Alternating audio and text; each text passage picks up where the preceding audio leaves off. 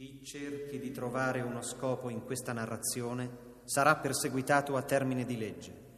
Chi cerchi di trovare una morale verrà bandito. Chi di trovare un intreccio sarà fucilato. Per ordine dell'autore, il comandante della piazza.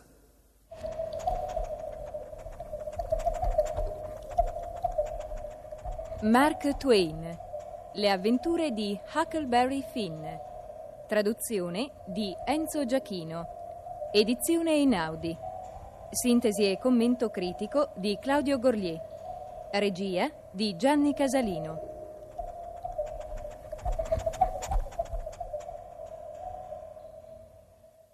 Prima parte. Voi non potete sapere niente di me senza che avete letto un libro chiamato Le avventure di Tom Sawyer. Ma non importa molto. Quel libro è stato fatto dal signor Mark Twain, che di solito ha detto la verità, o quasi. Qualche volta ha esagerato un poco, ma in genere ha detto il vero. È già qualcosa.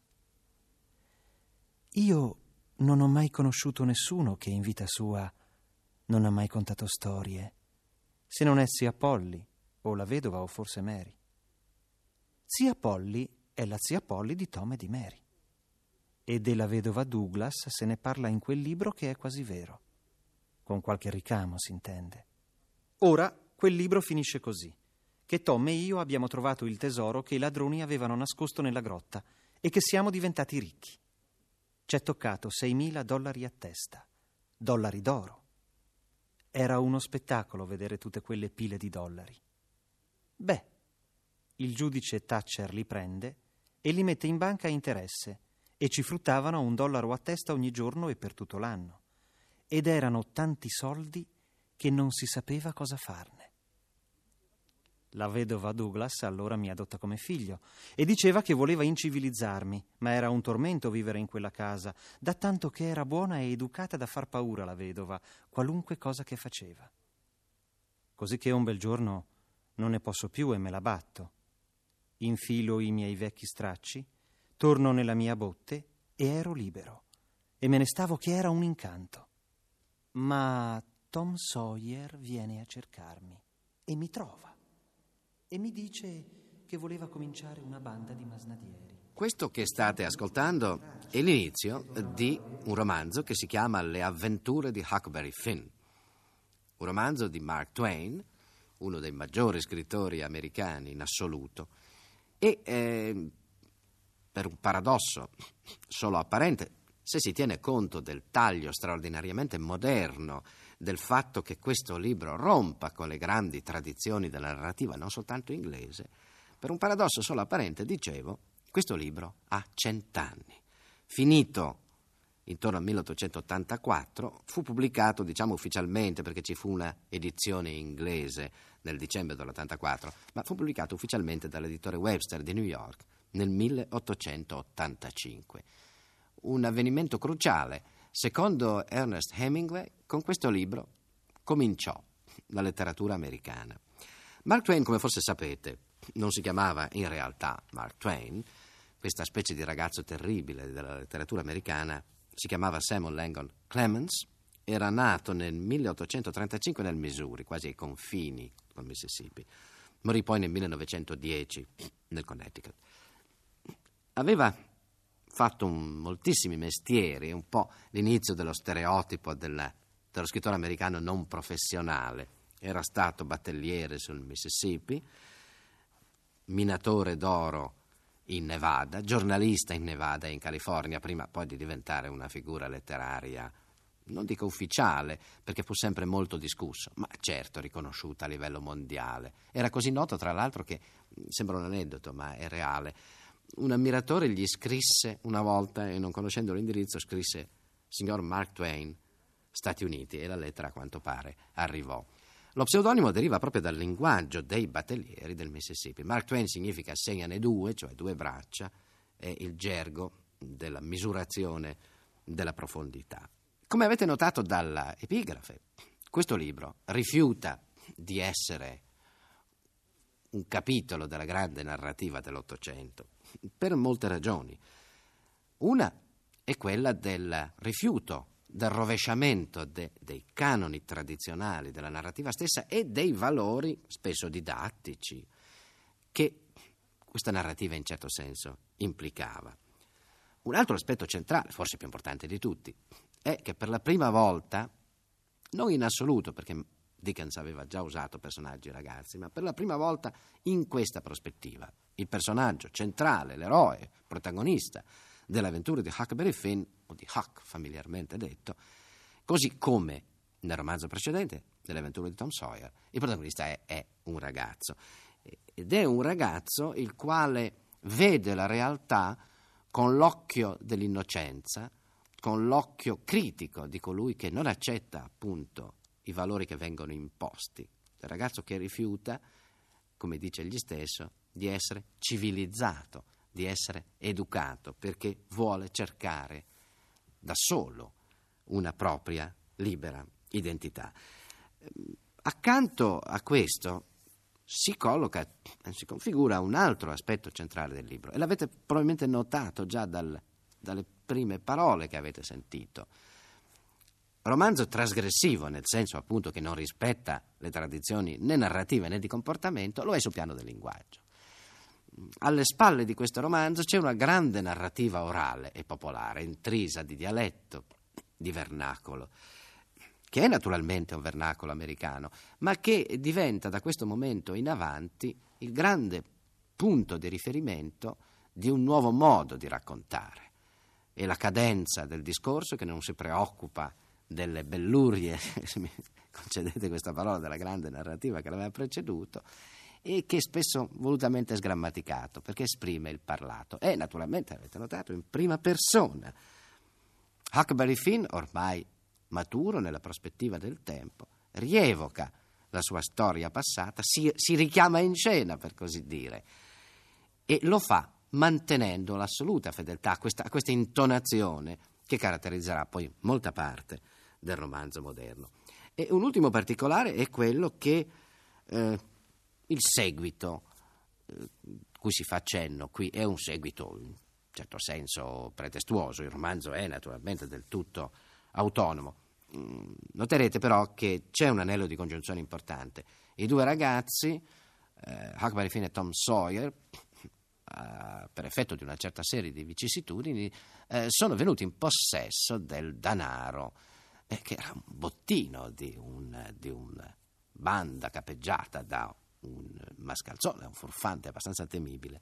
Sono diventati ricchi, come vedrete, hanno la possibilità addirittura di maturare degli interessi su questo denaro. Ma se questo è certo un fatto straordinario per dei ragazzi, non altera il loro atteggiamento, non diventano dei personaggi che felici vivono di rendita, grande ideale in fondo della società in cui vivono. Rimane in loro un larghissimo margine di fantasia.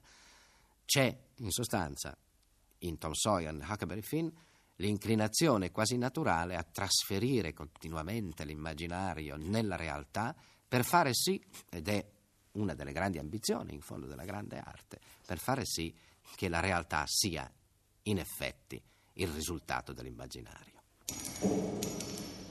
Adesso vogliamo fondare questa banda di masnadieri e la chiameremo la banda di Tom Sawyer. Chi vuole farne parte deve giurare e firmare col sangue. E adesso che tipo di affari si combina con questa banda? Solo rapine e omicidi. Ma cosa ci mettiamo a rubare? Nelle case o del bestiame? Piantala. Rubare del bestiame e robe del genere non è fare il masnadiero. Quello è lavoro da ladri. Noi non siamo ladri o roba del genere. Noi siamo masnadieri. Noi fermiamo carrozze e diligenze per la strada, tutti mascherati, e ammazziamo i passeggeri e portiamo via gli orologi e il denaro. Ma i passeggeri dobbiamo ucciderli sempre. Certo, è meglio. Alcuni autori la pensano in modo diverso, ma in genere è sempre meglio ucciderli tutti, eccetto quelli che porteremo qui, nella grotta, da conservare per riscattarli. Riscattarli? E cos'è? Non lo so, ma è una cosa che si fa sempre. L'ho letto nei libri e naturalmente dovremmo fare così anche noi. Ma come facciamo a farlo se non sappiamo nemmeno cos'è? Poche storie. Dobbiamo farlo e lo faremo. Non te l'ho detto che c'è in tutti i libri. Puoi forse fare in modo diverso da come è detto nei libri e combinare una Babilonia? Già, dirlo si fa presto, Tom Sawyer. Ma come diavolo faremo a riscattare questi tali se manco sappiamo come cominciare? Questa è la cosa che vorrai sapere. Dimmi almeno cosa pensi che può essere. Beh, non lo so.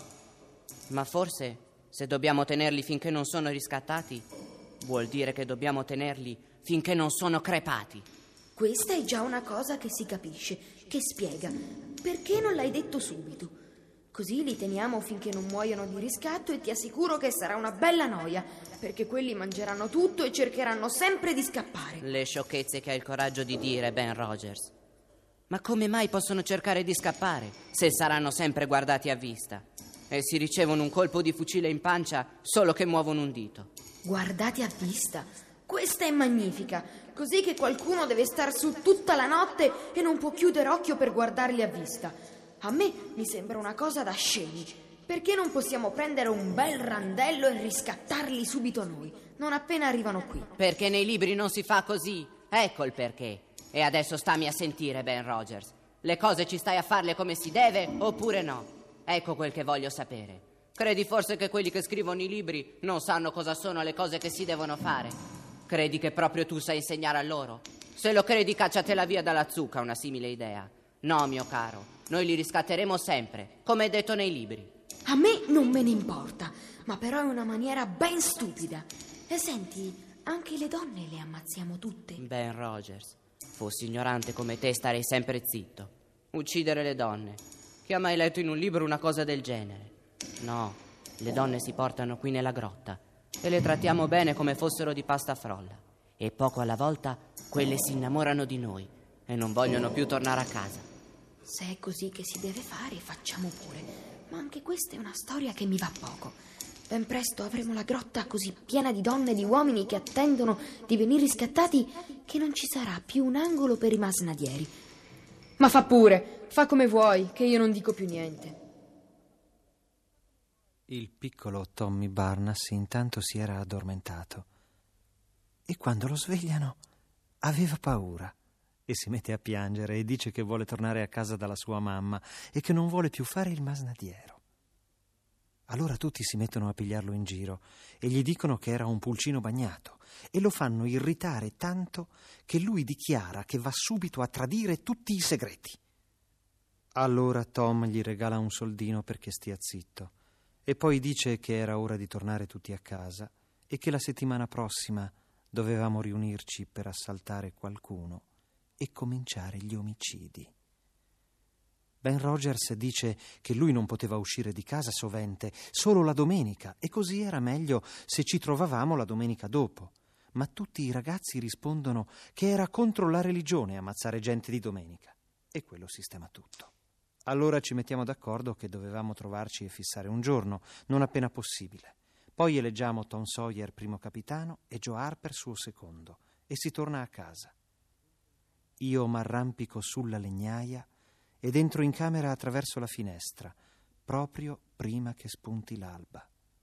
I miei vestiti nuovi erano pieni di macchie di cera e sporchi di argilla ed ero stanco morto.